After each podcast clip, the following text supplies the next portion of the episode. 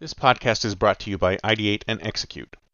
Do you want to drive innovation in your organization, futurize your enterprise, ideate massively valuable new products, or execute them to market? Then contact us today at ideateandexecute.com and get started. Why listen to the past when you can listen to the future?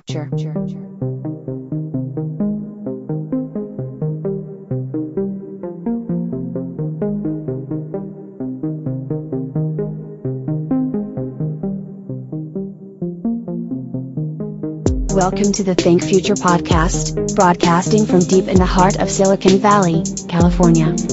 We focus on innovation, startups, and the future, not necessarily those and not necessarily in that order. Here's your host.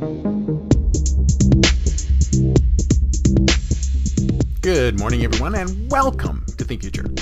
My name's Chris Kalaboukis, and once again, we're coming at you live from deep in the heart of Silicon Valley, California. We're talking innovation, startups, the future, not necessarily those, and not necessarily in that order. If you're watching on YouTube, smack that subscribe button and hit that bell so you can be notified when no show comes online. And when you're listening on your favorite podcast service, podcast, podcast service, please subscribe and please drop a note on Apple Podcasts. I greatly, greatly appreciate it. So here we go again for another Startup Monday, another Startup Monday, and today I'm going to talk about a very simple, simple, simple app that I developed once and I actually put it up online and I got a little bit of a following of it for it, but I couldn't figure out how to monetize it, so I eventually took it down.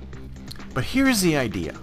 Basically, the idea is that whenever you're coming up with, when you want to make a decision, when you want to make a decision on something, you eventually end up with two choices two choices.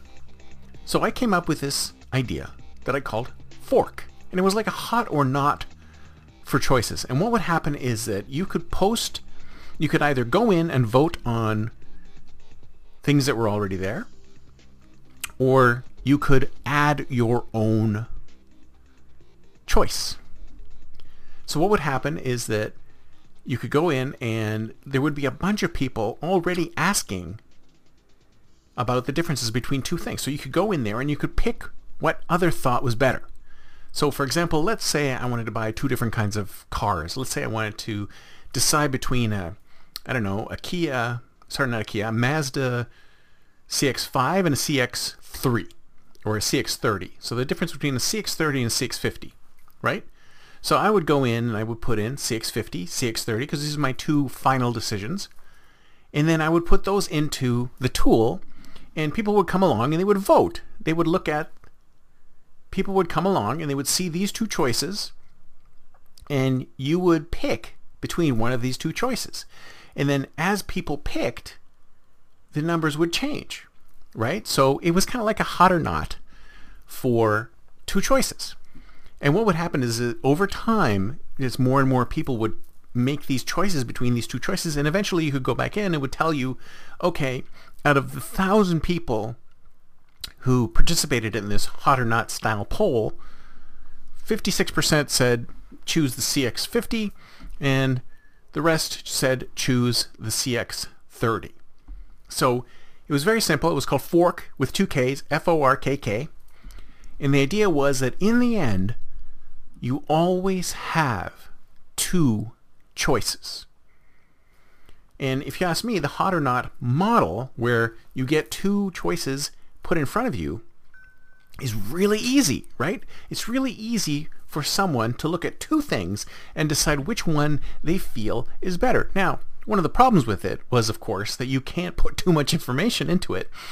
And if you put too much information into it, then it's, it's difficult to make that decision. But if you could just make a decision between two specific things, which like I said, almost every decision comes down to two specific things. Because even if you have a decision among a hundred different things, eventually most people narrow it down to two.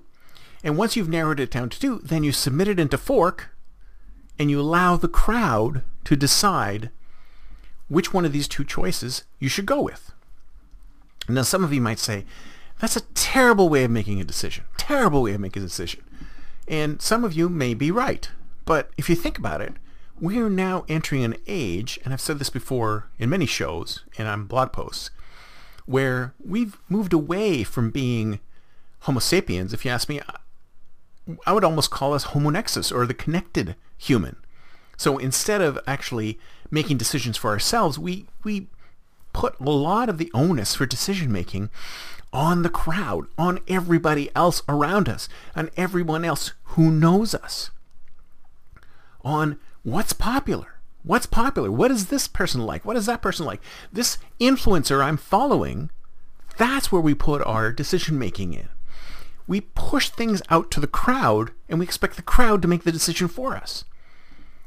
Is that the kind of world that we're in now? I think a lot of people believe that, believe that that they can't make a decision on their own, that the decision has to be a consensuous, consensuous? Con- addition, decision has to be a consensus among everybody a person knows. So if you think about it, that's actually a pretty good idea because if you think about it, on the one hand, if you make a decision, if you take the decision of the crowd and it turns out to be bad, you could always blame the crowd. But if you take the decision and it's good, you could always say that the crowd made the decision and everybody in the crowd would be okay with it. So you see what I'm saying? So it talks about a broader question. The broader question is, do we still make decisions for ourselves or do we allow our social networks and our social circles to make decisions for us? And if that's the case, then maybe a tool like Fork would work because if people are leveraging their social networks to make decisions for them, then maybe something that allows their networks to make the decision on our behalf might be a good thing. So maybe now's the time for it. Maybe when I launched it, maybe 10 years ago, maybe that wasn't the time for it. But now, maybe now is the time for it. Maybe more, more people are so into allowing their social networks to make decisions for them that now might be a better time for something like Fork. That's it for me for today. See you next time, and until then, don't forget to think future.